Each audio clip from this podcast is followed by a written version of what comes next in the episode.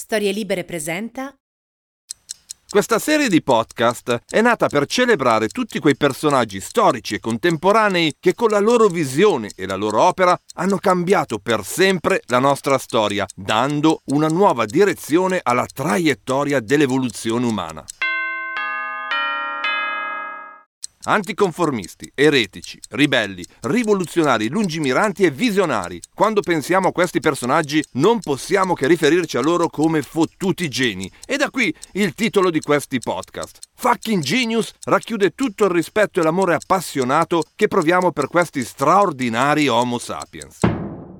Oggi andiamo alla scoperta di uno scienziato straordinario, capace di prendere il sofisticato lavoro del teorico dell'elettromagnetismo James Clerk Maxwell e trasformarlo in qualcosa di concreto. Fu il primo a produrre un'onda elettromagnetica artificiale, oggi alla base di tutte le nostre comunicazioni.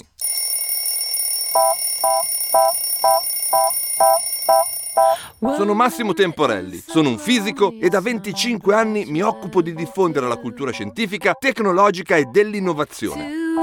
Ma non sono qui per parlare di me, abbiamo un piatto ben più ricco sul tavolo e allora iniziamo ad addentarlo. Questo è Fucking Genius e oggi parliamo del grande Heinrich Rudolf Hertz.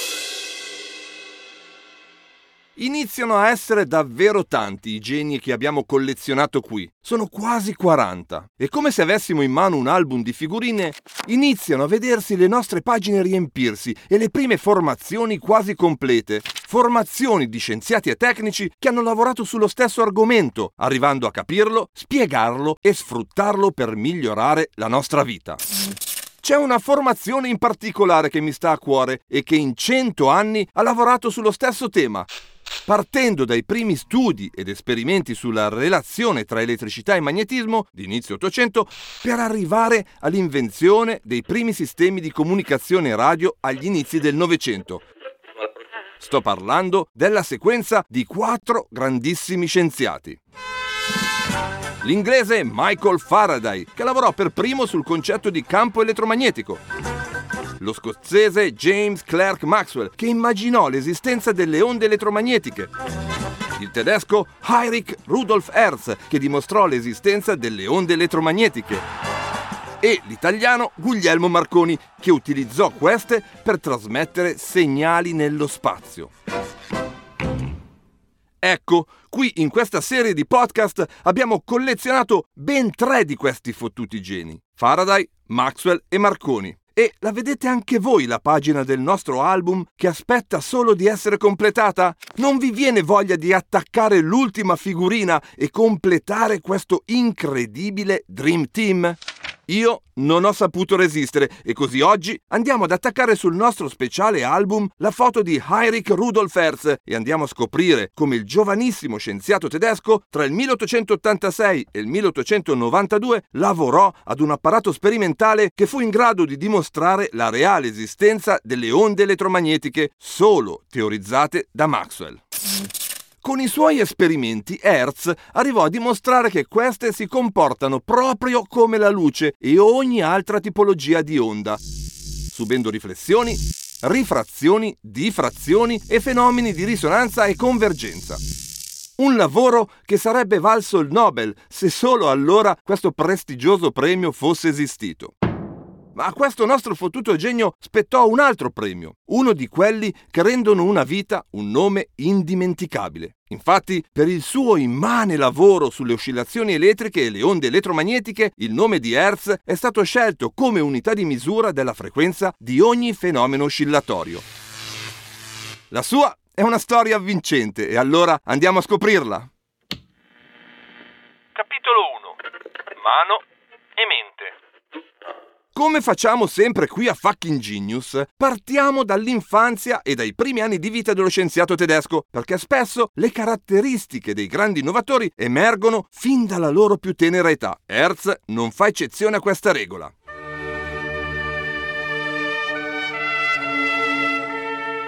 Heinrich Rudolf Hertz nacque ad Amburgo il 22 febbraio 1857, il primo di quattro fratelli.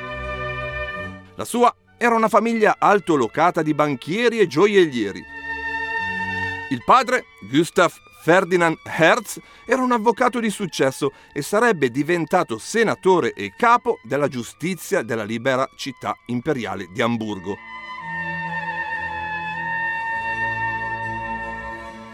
Discendente di una famiglia ebrea, Gustav si convertì al cristianesimo e più precisamente al luteranesimo, dopo aver sposato Anna Elisabeth Ferferkorn, la mamma del nostro fottuto genio, che per l'appunto era figlia di un ministro luterano e di un importante medico.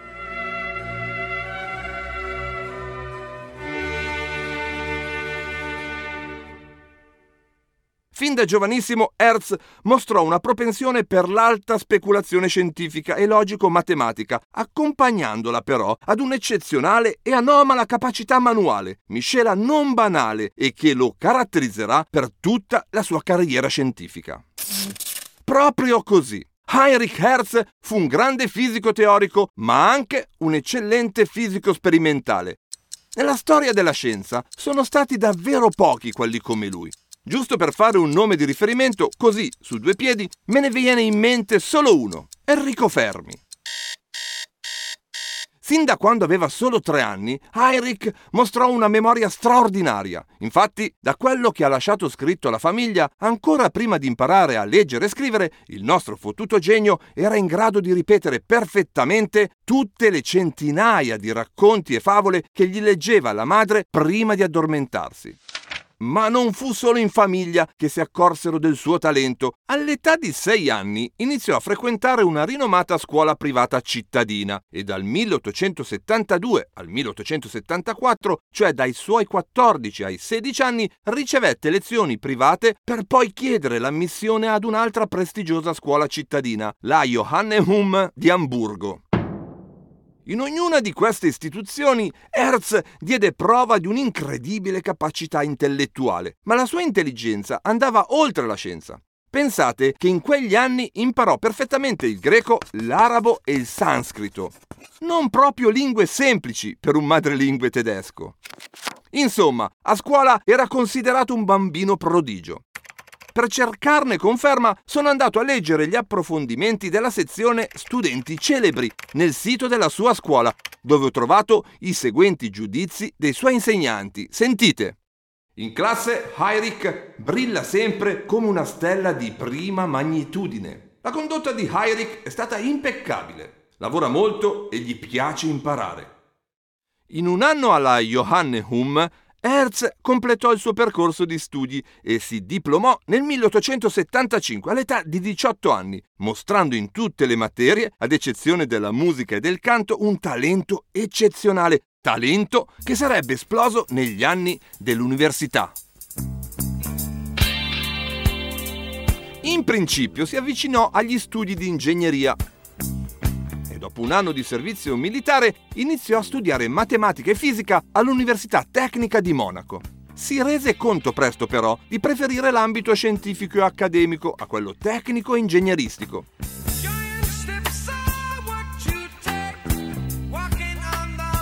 Raccolto il coraggio per comunicare questa scelta anomala alla famiglia, nel 1877 il ventenne Heinrich scrisse una lettera al padre dove spiegava il desiderio di passare dalla facoltà di ingegneria alla facoltà di fisica.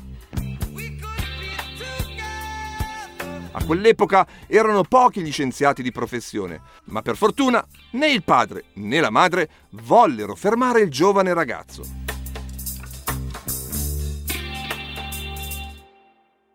E così, nel 1878, il nostro fottuto genio intraprese il suo percorso scientifico all'Università di Berlino.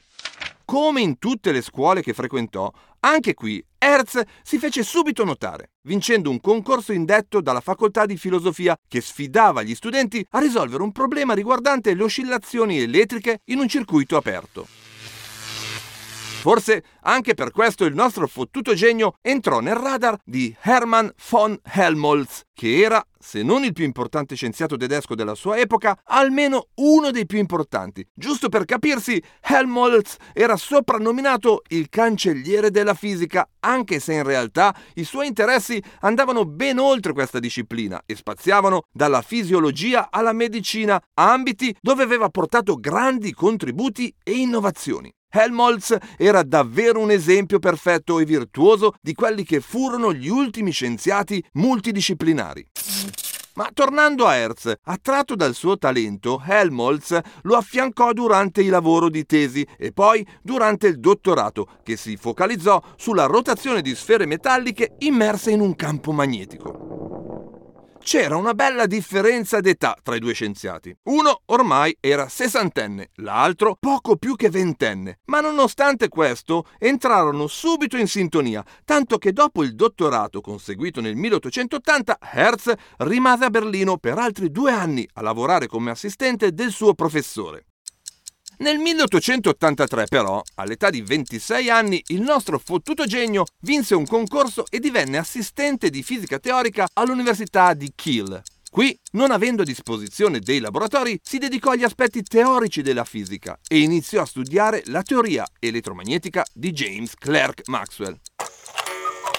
Come alcuni di voi ricorderanno dalla puntata a lui dedicata, queste teorie avevano messo in subbuglio il mondo scientifico, creando non poche incomprensioni e criticità, tanto era la sua portata innovativa e la sua visione rivoluzionaria.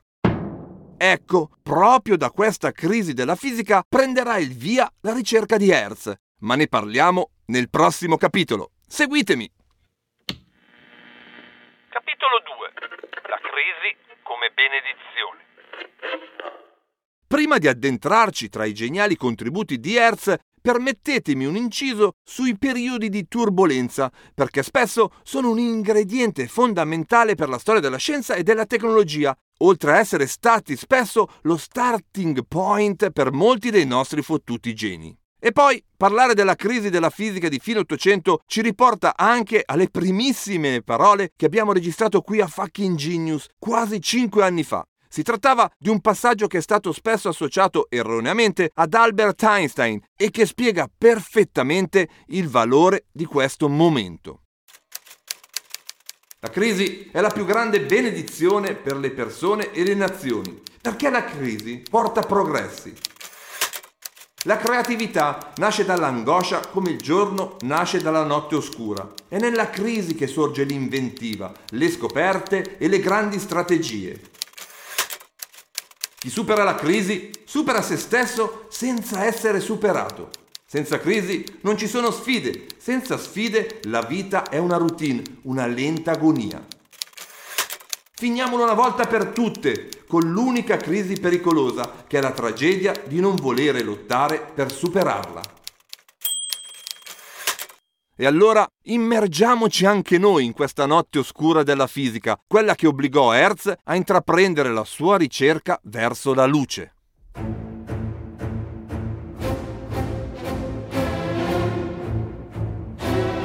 Duecento anni dopo la rivoluzione scientifica di Galileo e Newton e pochi anni dopo i grandi lavori di Faraday e Maxwell sull'elettromagnetismo, la comunità scientifica era divisa tra due interpretazioni del mondo e della natura.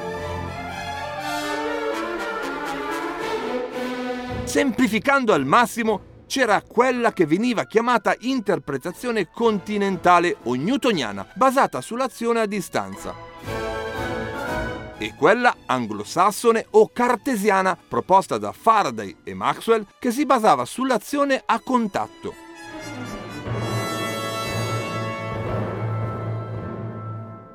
La prima prevedeva che le particelle elettriche o le masse gravitazionali interagissero a distanza nel vuoto istantaneamente, senza bisogno di altro, come Newton appunto aveva immaginato nel 600. La seconda invece prevedeva che lo spazio fosse pieno di un fluido invisibile, poi chiamato etere, e che le interazioni delle particelle massive o elettriche fossero veicolate da questo substrato. La perturbazione del campo elettromagnetico della matematica di Maxwell era la visione più raffinata di questo approccio. Era stato Cartesio per primo a immaginare un mondo pieno e da qui il nome di cartesiana. Ma chi aveva ragione? Qual era il modello interpretativo più giusto per capire la realtà? In quegli anni, oltre a fare esperimenti e nuove scoperte, si lavorava soprattutto per rispondere a queste domande. Era infatti inaccettabile che due visioni diverse sulla natura potessero coesistere. Ovviamente Hertz cascò mani e piedi dentro questo dibattito, anzi fu colui che dimostrò che la visione anglosassone, quella dei campi e delle perturbazioni proposta da Faraday e Maxwell, era la più corretta per interpretare il mondo. Ma andiamo con calma. Hertz iniziò a interessarsi di questi temi proprio per la vicinanza a Helmholtz, che da buon scienziato continentale difendeva la prospettiva dell'azione a distanza di Newton, ma provò comunque a trovare un raccordo con l'approccio di Maxwell e la teoria del campo, facendo convogliare tutti i risultati dei suoi sforzi in un articolo pubblicato nel 1870 sulla rivista Annalen der Physik. Nonostante gli sforzi, lo scienziato tedesco non arrivò a una soluzione definitiva, tanto che nel 1879, attraverso l'Accademia di Berlino, istituì un premio invitando gli scienziati sperimentali di tutta la Germania, ma in particolare il suo allievo più promettente, il 22enne Hertz, a provare sperimentalmente la veridicità di alcune delle sue ipotesi, con l'obiettivo di unificare le due teorie, quella continentale e quella anglosassone. Davanti a questa sfida però il nostro fottuto genio fece un passo indietro perché la riteneva troppo complessa per lui, sentiva di non avere ancora gli strumenti adatti per affrontarla. Continuò comunque a indagare l'argomento fuori dal laboratorio, concentrandosi sul piano teorico, studiando in particolare il rapporto tra la teoria di Helmholtz e quella di Maxwell. E così, nel 1884, il nostro fottuto genio diede il suo primo grande e fondamentale contributo alla teoria elettromagnetica, pubblicando un articolo sulla rivista Annalen der Physik, un lavoro prettamente teorico, appunto, ma grazie al quale il nostro fottuto genio mostrava già la superiorità del modello anglosassone. La solidità di questo suo primo lavoro si basava soprattutto sulle eleganti equazioni e sul perfetto formalismo matematico utilizzato da Maxwell, che in pochissimi in Europa riuscivano a capire profondamente. Ma ancora non vi era nessuna certezza che la sua interpretazione fosse giusta. Davvero i segnali elettromagnetici potevano spostarsi sotto certe condizioni, sotto forma di onde, così come previsto dalla teoria dello scienziato britannico? O era solo pura matematica e speculazione teorica? Oggi sappiamo che Maxwell aveva ragione, che le interazioni tra le particelle massive o elettriche si spostano nello spazio ad una velocità finita e non istantaneamente. E questo vale appunto non solo per l'elettromagnetismo, ma anche per la gravità. Infatti, come probabilmente saprete, recentemente sono state rilevate per la prima volta le onde gravitazionali, onde che si propagano nello spazio, ad esempio, a causa di grandi scontri tra buchi neri. Black hole sun, won't you come? Wash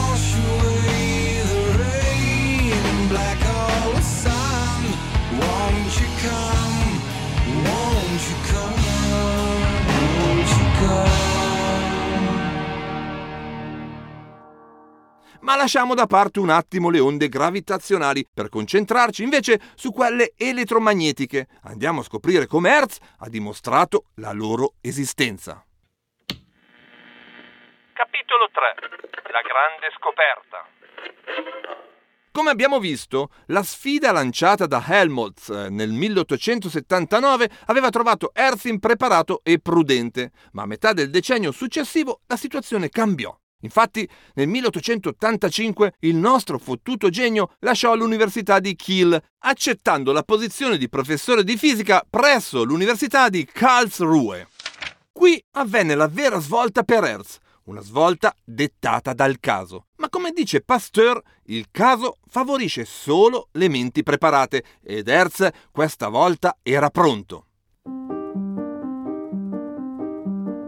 1. Conosceva perfettamente la teoria di Helmholtz e grazie allo studio di questa si era avvicinato alla teoria di Maxwell. 2. Negli anni da assistente aveva acquisito una grande abilità nel campo sperimentale proprio sulle oscillazioni elettriche. 3. La sfida posta dall'Accademia di Berlino continuava ad essere presente nei suoi pensieri, mantenendo viva la sua attenzione verso i problemi dell'elettromagnetismo. Sotto queste condizioni, come spesso accade nella storia delle scoperte e delle invenzioni scientifiche, bastò una piccola scintilla per scatenare un incendio e produrre una vera e propria rivoluzione.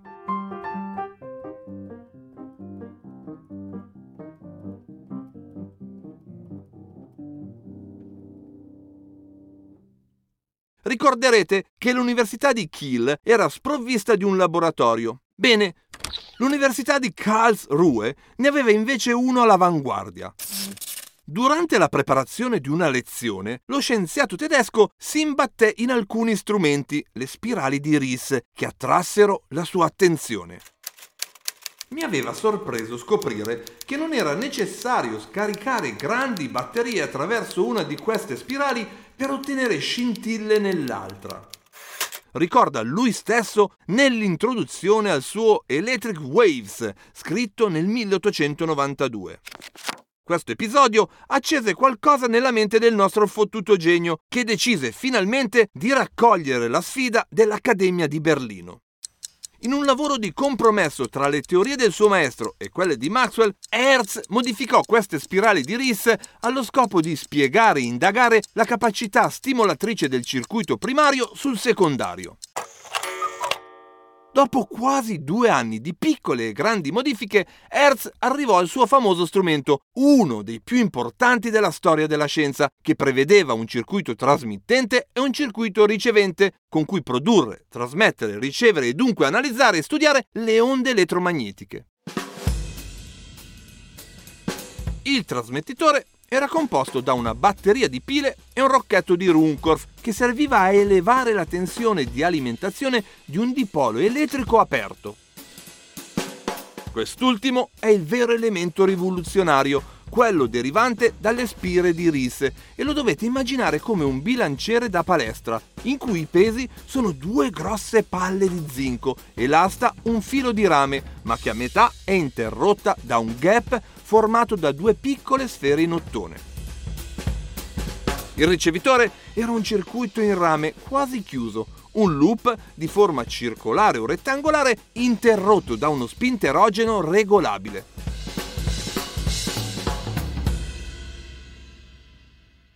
Tranquilli, se non ci state capendo nulla, non preoccupatevi. Ora vi spiego come avveniva l'esperimento e capirete cosa sono tutti questi oggetti e a cosa servono. Andiamo in laboratorio, avvicinatevi. Come detto, nel trasmettitore la batteria serviva per fornire l'energia, mentre il rocchetto di Runcorf, un trasformatore ante litteram, fondamentalmente serviva ad innalzare la tensione, producendo una scintilla tra le due piccole sfere in ottone. In questo modo cioè quando avveniva la scintilla, i due bracci del circuito oscillante aperto si connettevano elettricamente. Il trasmettitore dunque, una volta alimentato, era percorso in tutta la sua lunghezza da rapide oscillazioni elettriche, emettendo l'onda elettromagnetica. Fondamentalmente questa era la prima antenna della storia. Wow! Il ricevitore invece, come detto, era più semplice e composto da un filo di rame quasi chiuso dove l'apertura era rappresentata da uno spinterogeno variabile, ovvero da un interspazio dove potevano avvenire delle scintille elettriche. In pratica si trattava di due punte metalliche affacciate e collegate al filo di rame che distavano l'una dall'altra da pochi millimetri a qualche centimetro. Hertz metteva i due circuiti, il trasmettitore e il ricevitore appena descritti, a pochi metri di distanza l'uno dall'altro, anzi, spesso usciva proprio dal laboratorio e utilizzava la biblioteca del suo istituto per aumentare le distanze e svolgere i suoi esperimenti. Che bellezza! Riuscite a immaginarle le prime onde elettromagnetiche, il primo wifi in una biblioteca? Ma torniamo al funzionamento di questo dispositivo. Quando l'onda elettromagnetica veniva emessa dal circuito trasmittente, nel circuito secondario venivano forzate delle oscillazioni elettriche per il fenomeno della risonanza e nello spinterogeno tra le due punte regolabili si osservavano le scintille, tanto più lunghe quanto più i due circuiti, il trasmittente e il ricevente, erano in risonanza. Ecco appunto la risonanza. Questo elemento fu importante per Hertz per confermare che il fenomeno di trasmissione del segnale elettromagnetico era di tipo ondulatorio e non una semplice induzione elettromagnetica alla Faraday. Infatti, se i due circuiti venivano messi fuori risonanza, oggi diremmo fuori sintonia, la scintilla nel secondario non si osservava. Viceversa, quando come in una radio il ricevente era perfettamente sintonizzato con la frequenza dell'onda emessa dal trasmettitore, le scintille raggiungevano la lunghezza anche di 2 cm. Geniale, davvero incredibilmente geniale.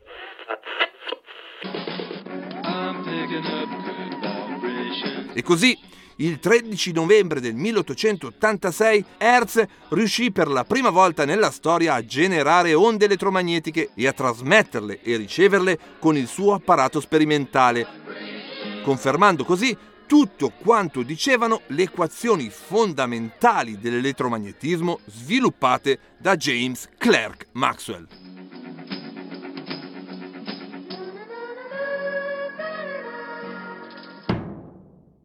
Nei tre anni successivi, Hertz usò il suo nuovo strumento per dimostrare che queste onde elettromagnetiche avevano le stesse proprietà della luce, ovvero si propagavano allo stesso modo e alla stessa velocità delle onde luminose, che si rifrangono, si riflettono, si possono far convergere e possono essere polarizzate. Finita questa incredibile campagna sperimentale, il 13 dicembre 1888 Hertz tenne una conferenza all'Accademia delle Scienze di Berlino proprio su quanto aveva scoperto. Fu un successo. Il premio dell'Accademia, che nel frattempo nessuno era riuscito a ottenere, adesso era suo, ma soprattutto era suo un importantissimo posto nella storia della scienza. Capitolo 4 L'invidia degli dei Dopo la grande scoperta, Hertz continuò la sua preziosa ricerca lavorando con le scariche elettriche. In particolare fu il primo scienziato ad accorgersi che l'emissione di luce a certe frequenze produce la formazione di correnti elettriche su alcuni metalli. In pratica, Hertz scoprì quello che oggi è noto come l'effetto fotoelettrico, usato per esempio nei pannelli solari e che ha avuto un ruolo fondamentale nella formulazione dell'ipotesi dei quanti di luce da parte di Albert Einstein nel 1905. Anche solo per questo suo contributo Hertz meriterebbe di entrare sui libri di storia della scienza, ma la sua opera sperimentale, compiuta a Karlsruhe, lo proietta direttamente nell'Olimpo degli scienziati, quelli, e sono pochissimi, ve lo assicuro, che sulla Terra hanno il privilegio di dare il proprio nome ad un'unità di misura. Nel caso di Hertz, come detto, il numero di oscillazioni al secondo, appunto gli Hertz. Nel 1889, grazie anche ai suoi risultati, il nostro fottuto genio divenne professore all'Università di Bonn, dove continuò la sua opera di ricerca sulle onde elettromagnetiche e le indagini sulla natura dei raggi catodici, che aveva iniziato parecchi anni prima a Berlino, dimostrando nella sua ultima indagine sperimentale del 1891 che i raggi catodici possono penetrare in sottili lamine metalliche. Accanto ai suoi lavori sperimentali, Hertz continuò anche le sue eccellenti speculazioni teoriche. Con lo stesso entusiasmo con cui andava in laboratorio, passava ore e giorni alla scrivania per cercare di riscrivere l'interpretazione della fisica, dall'elettromagnetismo alla meccanica. Nella sua ultima opera, I principi della meccanica, pubblicata postuma nel 1894, tentò un audace approccio alla meccanica nel quale il concetto di forza non rivestiva più carattere fondamentale, anticipando molto di quello che avrebbe fatto Einstein e la fisica del Novecento. Ho ripetuto due volte la parola ultima, ultima ricerca e ultima opera, è strano perché stiamo parlando di un giovanissimo scienziato di 34 anni. Ma perché allora? Purtroppo nel 1892 al nostro fottuto genio fu diagnosticata una rara malattia, la granulomatosi di Wegener. Questa condizione non diede scampo al grande scienziato che pochi mesi dopo morì. Era il primo gennaio del 1894. Hertz aveva solo 36 anni. Hermann von Helmholtz, suo maestro e amico, in occasione del suo funerale disse che Hertz era morto per invidia degli dei. E come dargli torto? Una mente così brillante e geniale sembrava sfiorare la perfezione.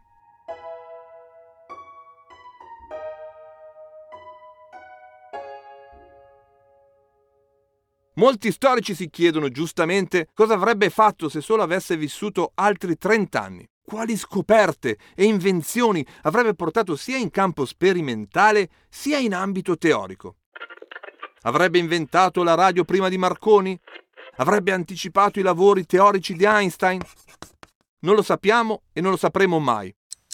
Una cosa è sicura, sia Albert Einstein che Guglielmo Marconi per intraprendere le loro avventure scientifiche partirono proprio dal lavoro di Hertz. In questo senso, il nostro fottuto genio è sopravvissuto alla sua stessa prematura morte.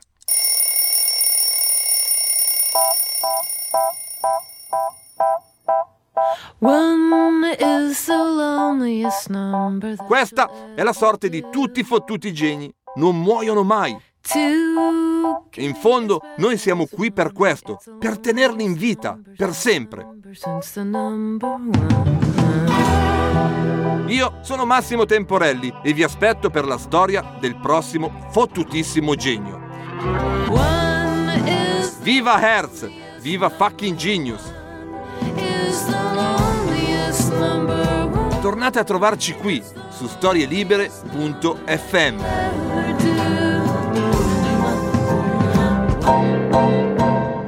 Una produzione storielibere.fm di Gianandrea Cerone e Rossana De Michele.